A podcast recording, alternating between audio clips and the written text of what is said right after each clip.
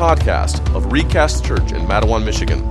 This week, Pastor Don Filsek takes us through his series on the book of Matthew called Not Your Average Savior. Let's listen in. Well, good morning and welcome to Recast Church. I'm Don Filsek and I'm married to Linda. So, got a new I got a new intro line here all of a sudden. So, um, and I am the lead pastor here. I am really glad to be gathered together with all of us this morning. Uh, it is a privilege to be together. God has been faithful uh, to continue to grow this gathering through His Word and through His Spirit. Amen. It's like that is the thing. It is the Word of God and His Holy Spirit that grows us deeper, grows us wider. Um, I know that we're a gathering of people united by a common desire to worship and honor our Lord and Savior Jesus Christ. We are united in his sacrifice as revealed to us in the scriptures, in the Bible, and we're united in, uh, in, in community in the practical sense that we're gathered together in the same room today. Like there's something to that gathering, the physical gathering of the church, that is beneficial and valuable for our hearts and souls. You see, God has placed us, church, in community to practice loving our neighbors as ourselves. Uh, we are together for encouragement. Uh, how many of you would just say there are times and seasons, and maybe recently, that you needed some encouragement? raise your hand. Like, I mean, that's a, that's a reality for us. And we are together because worshiping Him alone uh, would start to feel lonely right? Like if all we ever did was just had our own personal time in the morning and that was it, um, eventually we recognize that we need more than that. We need um, an outflowing of practical places to give our gifts and to receive from others. And so um, that's a part of how he's put us together. Uh, thinking about the message that we're going to be looking at this morning in the passage, um, there's a common adage that goes something like this It's always darkest before dawn. Have you heard that before? It's always darkest before dawn. And of course, that adage is a metaphor, um, it's not a scientific observation. So it's not like scientists got together with instruments and figured out that, yes, immediately just before the sun rises over the horizon is the darkest time of the night. No, obviously, we know that's not the case. It's, it's rather, actually, if you think about it, it's meant to be a statement of encouragement. It's meant to be something that we would say to somebody who's going through dark times, who's going through the depth of some kind of crisis or something like that. If you're going through dark times, know that the brightness of light is coming, is kind of the idea. You're not going to be left in the darkness, there is hope coming. And, and for those of us in the church, we understand maybe you already have an idea. You're, like, you're already going there, right? In your mind. You know where I'm driving toward this because we know the end. We know that light wins over darkness.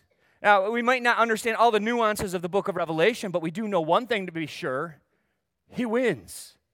He wins. We know that good conquers evil, that, that love conquers sin.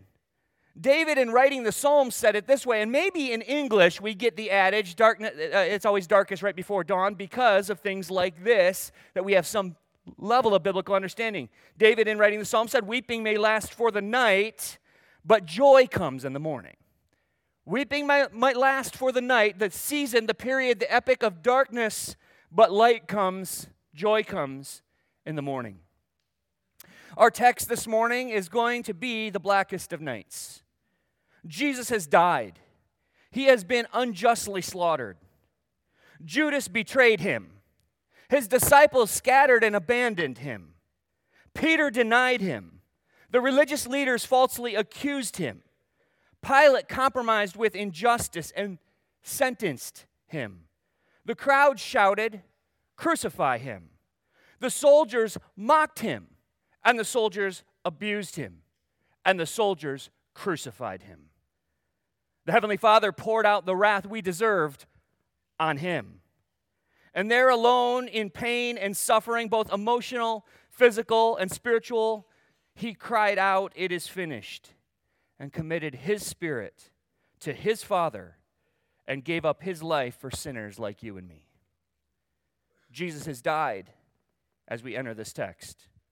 And there he hangs on a cross of wood, suspended between heaven and earth for us. And in the season of darkness, hope flickers in strange places here in our text.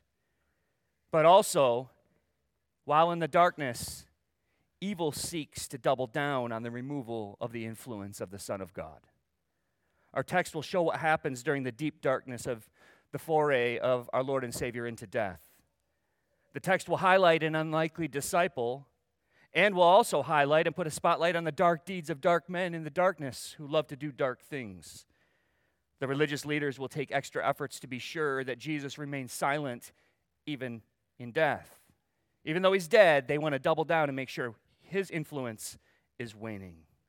His influence will go away. So let's open our Bibles or devices to Matthew chapter 27 and we're going to be looking at verses 57 through 66. And if you don't own a paper copy of the Bible, I recognize that you can grab an app and there's all kinds of free ways. But we, we would love for everybody to have a copy of the Bible. So if you don't have one that, that's at your home or that you can take back and forth, um, I encourage you to stop by the welcome table back there and we would love to give you, free of charge, just, just take one. We would love to give you a copy of God's Word this morning. But let's read together Matthew chapter 27, verses 57 through the end of this chapter together. Recast, this is God's holy and precious word, what He desires to speak to us together in this gathering. When it was evening, there came a rich man from Arimathea named Joseph, who also was a disciple of Jesus. He went to Pilate and asked for the body of Jesus. Then Pilate ordered it to be given to him. And Joseph took the body and wrapped it in a clean linen shroud and laid it in his own new tomb which he had cut in the rock. And he rolled a great stone to the entrance of the tomb and went away. Mary Magdalene and the other Mary were there sitting opposite the tomb. The next day, that is, after the day of preparation, the chief priests and the Pharisees gathered before Pilate and said, Sir, we remember how that impostor said, while he was still alive, After three days I will rise. Therefore, order the tomb to be made secure until the third day, lest his disciples go and steal him away and tell the people, He has risen from the dead. And the last fraud will be worse than the first. Pilate said to them, You have a guard of soldiers. Go make it as secure as you can. So they went and made the tomb secure by sealing the stone and setting a guard. Let's pray.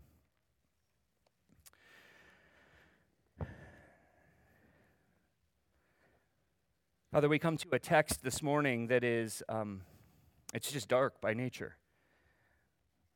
Our Lord and Savior hanging lifeless on a cross. Not dying a, a death like we, like we will die one day, but a death that is with purpose, with intention, with force, with impact. Dying in our place, dying for our sins and entering the darkness of death on our behalf. Father, I pray that as we as we think about and contemplate and, and even to some degree are, are moved to, to remain in the darkness this week, we do so knowing that there is hope, knowing that there is resurrection, knowing that there is life, but also equally dealing with the darkness, recognizing what our sin cost, recognizing what it deserved so, Father, I pray that as we look at this passage this morning and as we enter into a time of worship and we, we rejoice and we're glad in Christ, that we would also recognize the corruption of our own flesh, the, the brokenness of our own sin, the things that it cost you in order to redeem us. Father, I pray that you would move in our hearts with a deep gratitude because of the darkness, because of knowing what we deserve and that none of us would be moved in any way, shape, or form, left in a place where we think you got a bargain with us. But Father, that all of us would be moved to deeply recognize the, the gravity of our sin and the darkness of our depravity and the hope that is only found in this sacrifice we talk about in this text. Father, light our hearts on fire with worship. Give us joy and gladness in this gathering because the darkness is real and it is gross and our sin is, is just heinous before you and we are rebels and enemies against you. But in Christ we are made well. In Christ we are redeemed and have hope. So receive these songs in this gathering this morning as worship to you. In Jesus' name. All right, go ahead and be seated. Super, super thankful for Dave and the band leading us in worship. Hopefully, you were able to uh, enter before the throne of God and praise Him uh, as He's revealed Himself um, I encourage you to get comfortable uh, during the remainder of our time together. Um, open your Bibles to Matthew chapter 27, verses 57 through 66. If you lost your place uh, or in your device, you need to re navigate to that place so that you can see um, the things that I'm saying are coming from God's Word, not stuff I'm making up on the fly here. Um, I would start off by just identifying what I think we know to be true in our lives. There are different species of darkness, are there not? There's the darkness of suffering, right? And some of us have gone through seasons of that, maybe are going through that now. There is a darkness of betrayal, that relational darkness that sometimes, quite honestly, can be some of the darkest seasons of life when there's betrayal, there's broken relationships, there's um, fractures within families, all of those kinds of things. A darkness of betrayal or relationship. There is darkness of fear, just the specter sometimes over our lives of like impending something, right? And how many of you just experienced a little bit of that in the last few years? Like just it always just feels like there's a heavy cloud over our news cycle, right? It feels like there's a heavy cloud over our politics, a heavy cloud over all of these things, and there's the darkness of fear. But I suggest to you that the brand of darkness that we're taking in this morning, the brand of darkness associated with the death of the Son of God, is indeed a very unique and distinct darkness.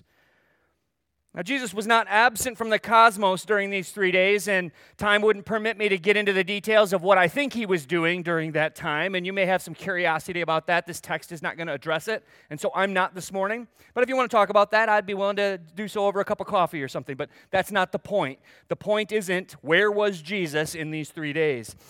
But I want to point out what is distinct, and that is since that baby was born to the Virgin Mary in Bethlehem, the world had from that point forward carried the weight of God in flesh. Think about it.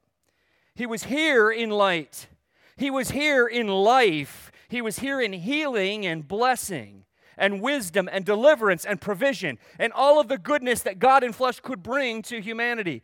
And He is, as of our text, gone. His body hangs lifeless at the start of our text, and his body will be entombed at the end. He yielded up his spirit, uh, according to the text last week, around 3 p.m. And now evening is fast approaching, and the next day is going to be a Sabbath. I believe that that Sabbath is actually a, a unique Sabbath. It's the Passover that's going to be happening the next day. Um, in, this, uh, in this year, there were back to back Sabbaths. There was the Sabbath of, of the Passover, and then the next day was a, was a Saturday, uh, which made it so that there were two Sabbaths in a row. That's another detail that is neither here nor there, but um, factors into some timing issues and things like that. But he yielded up his spirit, so they, the Jews had to do all their work right before sundown uh, on the day before the Sabbath, before a Sabbath. And so they've got to get their work done. And many of you have already heard that. They have a limited time to work with to prepare the body of Christ. And our text is going to have two primary movements in the text Friends in the Darkness, verses 57 through 61, for those of you who enjoy taking notes or some structure. Friends in the Darkness, 57 through 61, and then Enemies in the Darkness, verses 62 through 66. And our, our text breaks down into those two, uh, describing those two groups. So we might as well start with the first movement, agreed? Like, might as well begin with the, the start. And so that's Friends in the Darkness will be our first point. And so in verse 57, we are introduced to a man named Joseph of Arimathea, the first friend mentioned in this text. Now, the various gospel accounts uh, share different details to give us a better vision of this guy. There are four different guys reporting on who Joseph of Arimathea was. Four different gospel accounts record something unique about this dude. So, Matthew here is going to tell us something that the other gospels don't tell us, and that's just simply that he is rich. Luke tells us he was a member of the Sanhedrin. Luke also goes on to say he was a man looking for the kingdom of God. He had a, a forward sight exp- in expectancy. He was living a life expecting God to do something and bring forth a kingdom.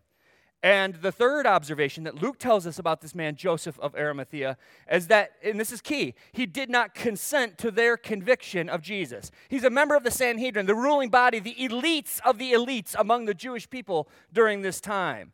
He lived where he wanted. He ate what he wanted. He had authority, power, prestige, um, all kinds of influence over people's lives. But he did not consent to the conviction of Jesus there that night, the night before these events. In other words, he was the dissenting vote on, in, in the actual trial of Jesus, or at least a dissenting vote. And John calls him in the text, in uh, the Gospel of John, a secret disciple.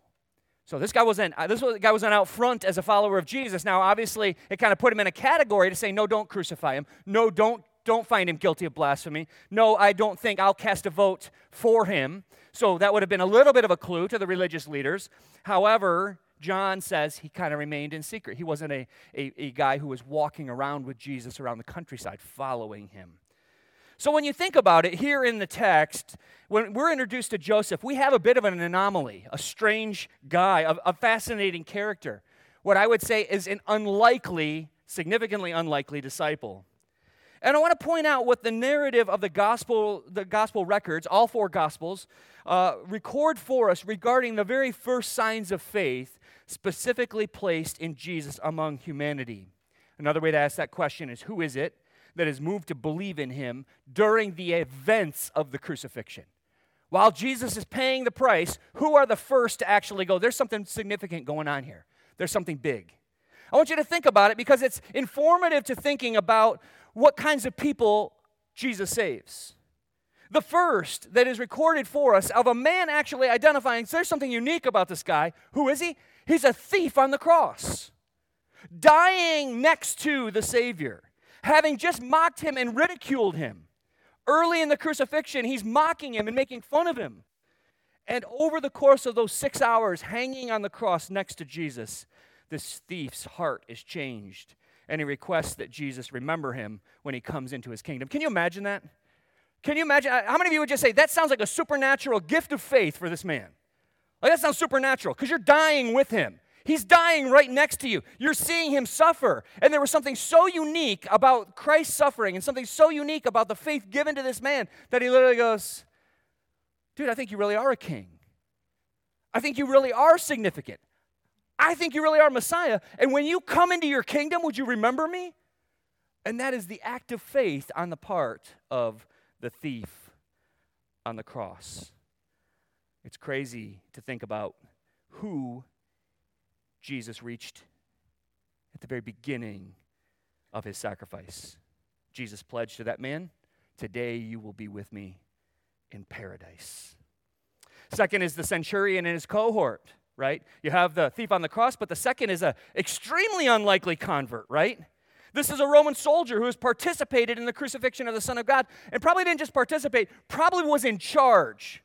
Probably was the highest ranking official at the foot of the cross who was there to make sure Jesus died. And after a few hours watching Jesus suffer, after a few hours of watching and listening to the things that he said, after observing the darkness and the unnatural things going on around and surrounding this crucifixion, the centurion utters a statement of faith as the earth quakes underneath him. Truly, this is the Son of God. Truly, this is the Son of God, says the centurion who's responsible for crucifying the Son of God. And then Matthew reiterates twice uh, more unlikely disciples that a bunch of women continue to follow Jesus through this scene of death and despair. They're there at the crucifixion, standing off at a distance. They're going to be in our text here in just a moment, sitting at the tomb. While the 11 disciples barely get a passing reference, and it's only in that reference of John where Jesus says, Take care of my mom. That's the only mention of the 11 disciples in the entire scenario of the crucifixion. But women are there at every single step of the way. And now, here we find that Joseph, good old Joe, and his friend Nico, Nicodemus, Another secret disciple among the elite Jewish leadership was Nicodemus, and that's recorded for us in some of the other gospel accounts. So when you harmonize and you bring these together, you find that it's not just Joseph taking care of the body of Christ, but his friend Nicodemus was helping, another one of the Sanhedrin. And they are the ones who risk their life and limb to give Jesus a proper burial. Jesus said that it's more difficult. I want you to think about this. Why is what makes Joseph such an unlikely disciple? Jesus said it's more difficult for a camel to go through the eye of a needle than for a rich man to enter the kingdom of God. How many of you remember that? How many of you feel a little convicted by that? How many of you are like, whoa, wait? Because we might very well identify ourselves as rich. And yet, here Matthew makes sure we understand that this Joseph, who is showing himself to be a disciple of Jesus, is a rich man. And I want to say to that, I want to exclaim, Oh, joy, oh, glory. Glory, church. There is hope for rich people. There is hope for thieves. There is hope for women subjugated by society. There is hope for soldiers, hope for the healthy, and hope for the dying. There is hope. The ragtag nature of the diverse people who are the first to respond to Jesus in his death is intentional in the text. Sinners, men, women, soldiers, religious elites, and yes, even the rich. So, here in the deep darkness of his death, he is looked after by two men who go against their own religious traditions and at great and significant and heavy personal risk and cost seek to honor Christ in his death, putting at risk the most prestigious positions of authority in their entire community. To go and take care of the body of Jesus in this moment is to risk repudiation of all of that privilege, all of that social standing, all of that clout that comes with being a member of the religious elites. And they risk it all. Now we know that everything that happened in this text must have happened before sundown because the next day is a Sabbath day, and that's well recorded in the gospel accounts. So Joe goes to Pilate, and even at the risk of identifying with an, ex- an executed Roman criminal, he asks for the body of Jesus. Now, you can't you don't picture in your mind a private conversation with Pilate. He's got soldiers around him at all times. He's got bodyguards and elites. And when when Joseph comes into the presence of Pilate according to other gospel accounts like Mark, uh, it's actually recorded for us that, that Pilate is like, What? He's dead already? You got to be kidding me. Go back and check. There's no way that this guy is dead. People would, would, were known to hang on the cross for up to three days, still alive. Terrible. So he's like, nah, there's no way he's dead. Go back in. That's where we um, get his surprise in the Gospel of Mark and we actually get the spear not in not recorded for us in Matthew, but recorded for us in a couple of other gospel accounts, including Mark, that he goes and he confirms that he's dead, and then Joseph is given the body of Jesus. Well, we know, like I said, with the, with the help of others, um, Joseph, with the help of Nicodemus and maybe some servants, I think it's probably just seems pretty unlikely that these guys are actually physically up on a ladder getting Christ down from the cross, that they had helpers who were there working with them but they did indeed acquire the body of Christ from the cross. And they wrapped the body in a clean linen shroud, not cheap during this era in this time. Cloth was expensive, linen was, was pricey, and they get a clean linen shroud, a brand new one, to wrap the body of Christ. And he laid the body in a new tomb that had never been used according to the text. Now, uh, some of you have some ideas about, like, you've seen pictures, you have some ideas. Some of you have even been to the Middle East and you've been to um, Israel where you've actually identified. How many of you have ever been there and seen the empty tomb? Any of you in the room? No, nobody here at this point. Um, I really would love to do a trip to Israel someday. Anybody with me on that? Like, uh, like let's go on a missions trip to the Holy Land or something. Um, that would be super awesome to see. But these, um, these cave style graves are, were common during this era, and they were used by families down through the ages. And that's significant to our understanding of what Joseph of Arimathea is doing here. A body was placed with all kinds of ointments and fragrances, cut down on the smell, and sealed away for a couple of years, wrapped in linens. And then the tomb would be reopened. This is gross, yeah, I know. The tomb would be reopened at a point when only the bones were left, and the bones would be put in an ornate box called an ossuary. And you see, that's an actual picture of a real legitimate, ancient dated ossuary, a little stone box that the bones would be interred in. And then the tomb would be reused. You had these, these stone, uh, stone like slabs carved into, the, carved into the rock, and that's where they would lay the body for a couple of years to decompose, and then they would um, reuse it. Um, two things make this significant, a significant sacrifice on the part of Joseph of Arimathea. First is the reality that this was a brand new burial site for Joseph's family. Now, the fact that he's called Joseph from Arimathea, not Joseph from Jerusalem, indicates that he's probably recently relocated. He's known as a man who grew up in this place called Arimathea. Why in the world does he have a family tomb in Jerusalem? A brand new one that he's commissioned. Probably because he's a new and up and comer in Jerusalem who's recently moved there and is establishing his family in a new location. And so he has a brand new burial site for his family. And I want to want to make clear I don't think he took a hammer and chisel and carved this out. As a wealthy man, he commissioned it to be cut from the rock. And I imagine this was no small expense Can you imagine how much it would cost to have somebody chisel all the way into a cave and make these flat spots for, for burial sites? No small expense. But the other thing that makes this a significant sacrifice on his part is the reality that um, all throughout ancient documents, it is very clear that for the Jews, the burial of a criminal in a tomb desecrated it for future use. He's given this away according to Jewish law, by burying Jesus in this very brand new tomb, never had a body in it, Joe ensured it could not be used by anyone else ever again, including his own family. He would have to start over again with a new cave. Talk about expensive. The reality of this sacrifice is substantial, even for a wealthy man like Joseph. And his actions here could not be further from the routine of what likely happened to the thieves on either side. I want to use them as a contrast, a comparison, an understanding. So Joseph comes to Pilate and says, I want that body on, off that cross. I want, I want to get that body. Now, that's very rare during this time. And actually, Pilate's response is probably goodwill in light of Passover. He's probably only responding out of some level of like, okay, I don't know where all this mess is going, but I just want to be done with this Jesus thing and get this out of the way because I don't want to riot on my streets. I don't know what they're going to riot about. I don't know if they're going to riot if I say no to this whole body request. I'm just going to give it to them. I don't know all the motives. I'm just, I, I'm, I'm guessing a little bit, but there's probably good reason in Pilate's mind for doing something that's kind of against tradition with Jesus. Somebody's requesting it. But what would have happened to the thief on either side of Jesus? Their bodies may have been left out by the Romans as an example, and, and it's not clear from the text of Scripture what actually transpired.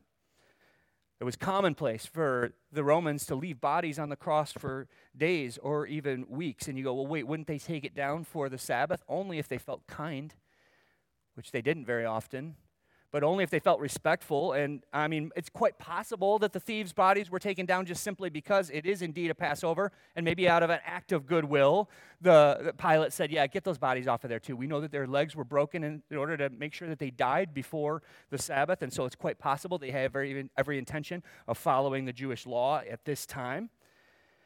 But what was commonplace is either they were left there, or if they needed the cross again, Ah, we got somebody else to hang on there. They would have taken the body down from the cross and disposed of them at the local garbage dump. And if loved ones, if there was anybody who loved that criminal, if there was anybody, if they had a mom, if they had a dad, if they had a sibling who cared, then they can go to the garbage dump and get the body if they want. Like that's the Romans, that's the Roman way of doing this. So how rare is it that Pilate says yes to this request? It's pretty crazy. But Joseph is said to be in the text. All the verbs look like he's the one responsible for all the actions listed in these verses. He's the one who takes initiative.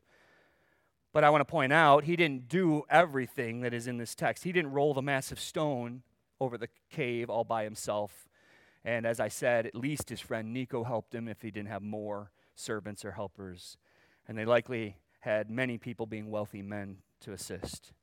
But verse 61 reminds us why I use the word pl- uh, uh, plural for friends in the darkness, just not just friend, like uh, Joseph of Arimathea mentioned in our text, but here we see Mary Magdalene and the other Mary from verses from verse 56 previous um, message. They were there at the cross. Now they're here at the tomb. And they followed along with joseph to see where they put the body of jesus and it's obvious from the flow that um, by the fact that they come the next morning, or they come a couple mornings, ra- rather, uh, a couple mornings later to finish the job carrying the, the nard and the expensive ointments and things like that, that they had probably participated, quite likely, in the preparation of the body this night as well. And so, um, they remain at the, according to verse 61, the, the words that are used there in Greek imply that they stay longer. Like Joseph, Nico, servants all leave, and the women stay there in grief, uh, sitting opposite some bench or sitting on a wall or sitting um, on the roadside opposite the tomb. Verse 61 is a verse of loyalty, it's a verse of grief, it's a verse of loss. And I want to point out that it can sometimes be hard to apply narrative portions of Scripture in our lives, right? I believe that all Scripture has an application. All Scripture is meant for our benefit. It's all meant to draw down into our lives in a way that changes us. But what are we to make of these moments of darkness recorded for us here? We know what happens in the text, but what does it mean? What does it mean for us? That, that there were friends who even in the darkness of the sacrifice of Christ and in his death, are there seeking to honor him. I would like to point out that even in the deep darkness of his death, Jesus is still drawing all kinds of people to himself. And this is the meaning. Even the darkness doesn't stop the movement of people toward the Son of God. He predicted, by the way, he prophesied in John chapter 12, verse 32, what would have been a very cryptic message to his disciples at that time that I think comes to light here in our passage. And he said this And I, when I am lifted up from the earth, will draw all people to myself. And in that context, you might be thinking his ascension, right? Like when he was lifted up from the earth and taken out of their sight into heaven. No. Um, John defines lifted up in that very context as the manner of his death. How was Jesus lifted up? He was lifted up on a tree, lifted up on a cross. And there is a great paradox that the lifted up cursed one would draw all peoples to himself. The one who was lifted up and as a, as a sign of his being cursed is the one who draws people to himself. This is an ultimate paradox. People don't follow crucified people. Do you know what I'm saying? Like that's not there's nothing attractive about that. Why don't you just say, that's not attractive? Like, it's like, I mean, eh, eh, how in the world, unless you understand what he's doing for you, and then it's like, oh man, that is glory. When you get what he's doing for you, that's the draw. And so this is an amazing prophecy that would have been completely and utterly perplexing to anybody in that day. You're going to be crucified, and that's going to draw people? How's that going to work, Jesus? I got some questions. But the power of Christ to draw people in loyalty is complete. How many could testify that he grabbed your heart in a way that you're just not letting go? He's got you. raise your hand if he's got you. It's like, he's got me. And he died on a cross. And he's got me. Like, whatever darkness he faced and whatever he endured and whatever curse he bore, he's got me. The power of Christ to draw the one who can save a dying thief next to him, the one who would draw into faith the centurion, the very man responsible for his death, and he, by the end of it, would say, This surely, truly, without a doubt, is the Son of God. The one who would rescue someone like Joseph from among his own political enemies, his own rivals who despised him. This is the Son of God. This is our Savior. So ask yourself this morning do you trust his power to rescue? Do you trust that he can redeem anyone? Even in the darkness of death, Jesus draws friends to himself. Joseph, here in our text, is taking risk and offering sacrifice as he seeks to honor the Lord in burial. But there are always other forces at work in a fallen world, are there not? How many of you knew that there's not just friends in the world? You knew that already. It's not just friends. I, I encourage you, though. There are other forces at work, but there are friends in the darkness. Cling to that hope that you are not alone. That in the deepest darkness, there is for us now always a friend. There is one who sticks closer than a brother. And though all the world let you down, there is a friend there with you in your darkest moments. But we also see the second movement in the text, verses 62 through 66, the enemies in the darkness. The chief priests and the very self righteous Pharisees set up a meeting with the Roman governor Pilate. Interestingly, the next day, the day of preparation is the day to get ready so you don't do any work the next day for a Sabbath. But it says the next day. They're working on the Sabbath, making pl- plots and schemes, getting together. Pilate doesn't have any qualms. He doesn't practice Sabbath. They're supposed to, they're not. They get together with him and warn him that Jesus might not be done with his influence. He's dead. He might not be done. They don't seem to have any genuine fear that Jesus is going to rise from the dead. They don't believe any of that, but they do fear what might happen if that rumor is allowed to spread that he's risen. And note the derogatory words used by the religious leaders in verse 63 and 64. Now, they are quick to feign respect to political authority quick to act like they're on Pilate's side. Sir, sir, they say in his presence. Oh, gross. Sir, while calling Jesus an impostor and implying that his entire ministry has been a fraud. The latter fraud will be worse than the first. What's the first fraud that they're talking about? The entire ministry of Jesus. Calling him a fraud, calling him an impostor. I find it interesting that these religious elites grasp something here in the text in, an understanding about his resurrection. That it seems like it was something that was lost on the disciples that the, that the actual religious leaders get. He had predicted and prophesied that his resurrection, and he had, he had done that in a variety of ways over the course of his life. He had used metaphors, parables, veiled references, and even direct speech to say, I'm going to rise. He had, I'll give you an illustration of one that was kind of metaphorical. He said, I'm not going to give you any sign except the sign of Jonah. Jonah was three days and three nights in the belly of the fish, and so will the Son of Man be in the, in the, in the soul of the earth, will be in the, in the grave of the earth. Three days and three nights. Well, how many of you think there were multiple interpretations running around about that? Like a bunch of people, like all of a sudden the bloggers are going wild, and you know, there's all kinds of podcasts about what he meant about it, and everybody's got an opinion, but none of them probably matched quite reality. He's going to literally be in the grave three days and three nights. It's going to happen. It was a mystical parable, and he said it in a variety of ways, but also more explicitly, he said things like this When I rise, I will go before you into Galilee. Well, I can't get more direct than that. When I rise. When I rise, I'm going to go before you into Galilee. Guys, you're going to scatter tonight, and it's not going to go well for you tonight, and you're all going to desert me. But when I rise, don't worry, I'm coming to. You know, how many of you think that after he died, you might go like, what did he mean by rise? I hope that I, I'd like to think that I could make some connections. The disciples were just running for their skin, right? Like they were just save my skin, hide out, and uh, let's, let's go back to fishing. that sounds safer. I want to point out what's really weird in this text, but is actually right here. Often our enemies have a tendency to pore over our teaching more than we do. They often understand the word better than we do. In this case, the Pharisees and the scribes had analyzed his teaching, looking for loopholes, obviously, and looking for heresy, and looking for things to indict him with, to such a degree that they may well have been more familiar with his teaching than his own disciples. They get that he said, Three days, I'm coming up out of the tomb.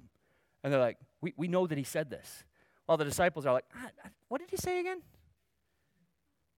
We can be kind of thick, can't we? At least here they understand that while he was alive, he prophesied the resurrection in three days. And so they warn Pilate. They come to Pilate and they say, Sir, we're just looking out for your interests. The problem will not be resolved about the insurrection here in Jerusalem. On this, isn't Jerusalem full? It's just packed full. Can you imagine what a riot would be like today, Pilate? Ooh, got his attention. So, really, we just want to make sure that he's silent here. Hmm. And so they warn Pilate that that problem's not going to be resolved unless the body is proven to be dead, dead. Not just mostly dead, but really dead. Like, what if they take him to Miracle Max for a pill? No. They fear that the disciples will steal the body and spread rumors that he is raised. And so they request a guard of Roman soldiers. And in English, the response of Pilate can be a little lackluster and a little confusing.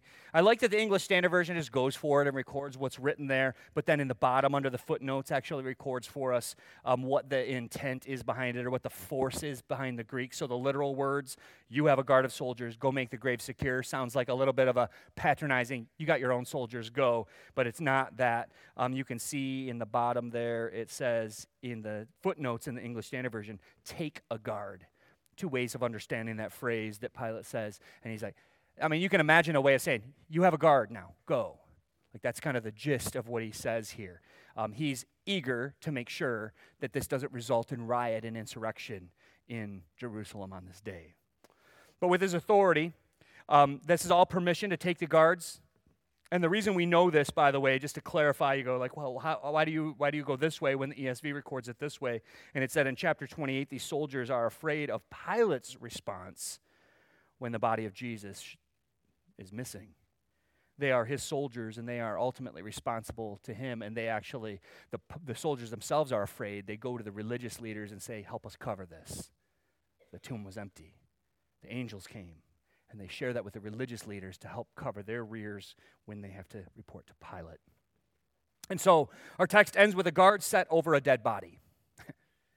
they made it as secure as they know how with a guard set to be sure nobody came and took the body in the night.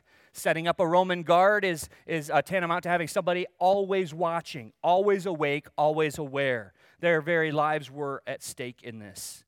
Further, they sealed the stone with what was likely a Roman wax seal. It would have borne the emblem of Pilate, the highest ranking official in the community, meaning that he was the only one with the authority to command that the seal be broken. No one else has the authority unless it comes through Pilate to break that seal. So, what are we to make of this darkness before the dawn? I want to point out that not only are there friends in the darkness, but there are also enemies in the darkness as well.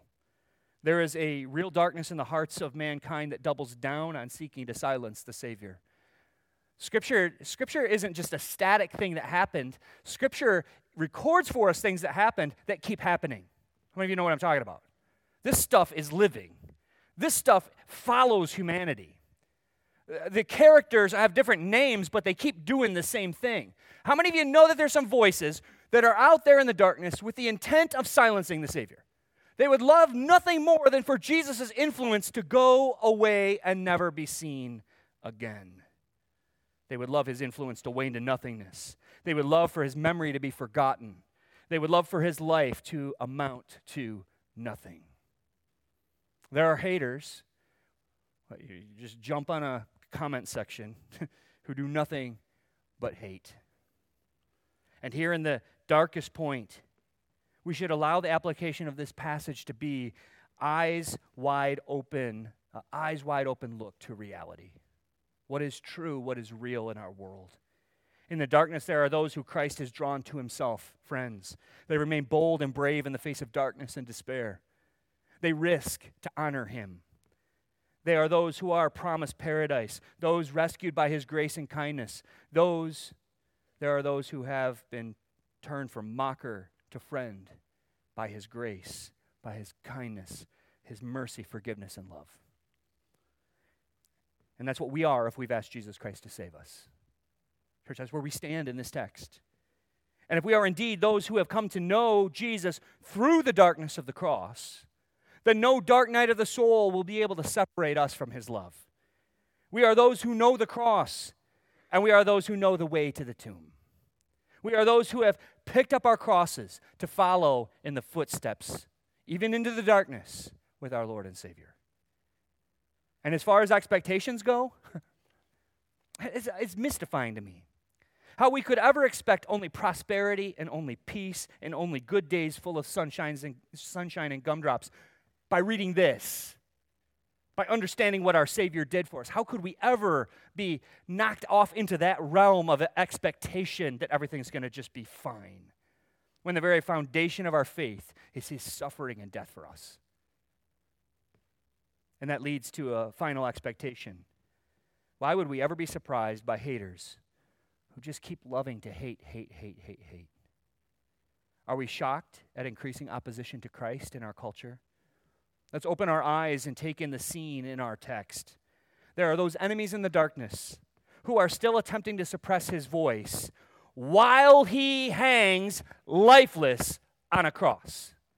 While his body is laid out cold and blue on a stone slab in a cave with a stone rolled in front of it, and they're still trying to keep him quiet.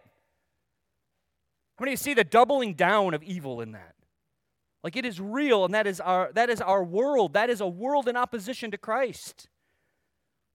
Do not be surprised, said Jesus, when people revile you and hate you. Don't be surprised, church, when people are angry at you and try to push you down because you trust in his name. We are in good company when they persecute us. For if they persecuted our master, why would they not persecute we who are his servants? Many have wandered away from their faith. And I want to caution you. You've, you, you've, you've read about people deconstructing. You've read about people walking away and never coming back. And I believe that most of them had a faulty expectation. They had faulty expectations, and so they didn't really get it to begin with. If you have come to a Savior who you think has, has only ever offering uh, has ever only ever offered to you dawns and light and health and wealth and really, really super nice, fulfilling relationships. How many of you want some of those? Really good relationships, all around. If that's what you have an expectation of, then you are setting yourself up for disappointment and disillusion and deconstruction. What is your faith in? Is it in the one who went through this darkness? Is it a faith that he's going to make everything great here and now, or is it a resurrection? What are we looking for next week? What's the hope? That everything's going to go smooth in the here and now? How did that go for him? How was his life? Constant persecution at every turn. But where is he now? I'm stealing my thunder. But where is he now? In glory. But he went through the darkness to get there. What is your expectation of this life, church? I don't want to get ahead of myself, but we need to be reminded that light will dawn, right? Whew, next week. But the purpose of this message this morning is the darkness before the dawn. It's real. It's fine for us to end our time here in this gathering this morning with reasonably tempered expectations of this life. In this world, he has friends, and oh boy, does he have enemies. So, as we come to communion this morning, please consider the darkness he endured for us. He bled and died for you and me. He hung there lifeless, having yielded, up his spirit for us, church. And now, at the end of our text this week, his body lies in a linen shroud cold, blue, lifeless, on a cold stone slab. We end with a dark image, do we not? And while we sit in the darkness, we can only cling to the promises of His Word. We cling to a promise this week that death will not own him, and we take it by faith. The grave will not get the final word, but we have to believe it by faith. Oh man, I'm ready for Easter this year. Are you ready? How many of you are ready for Easter this year? You ready?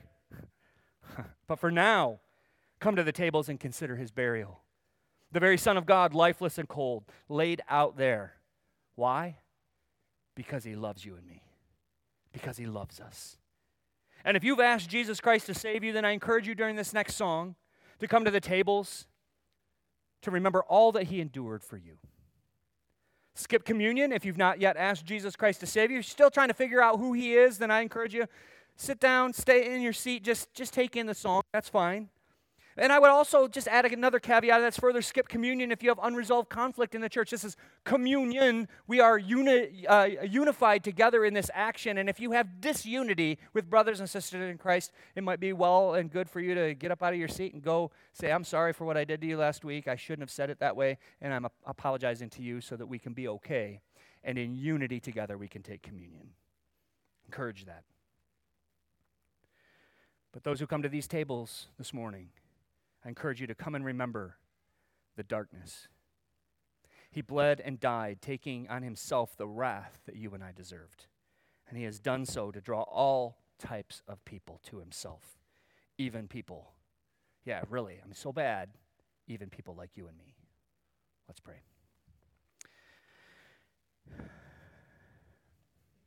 Father, I thank you for the darkness endured.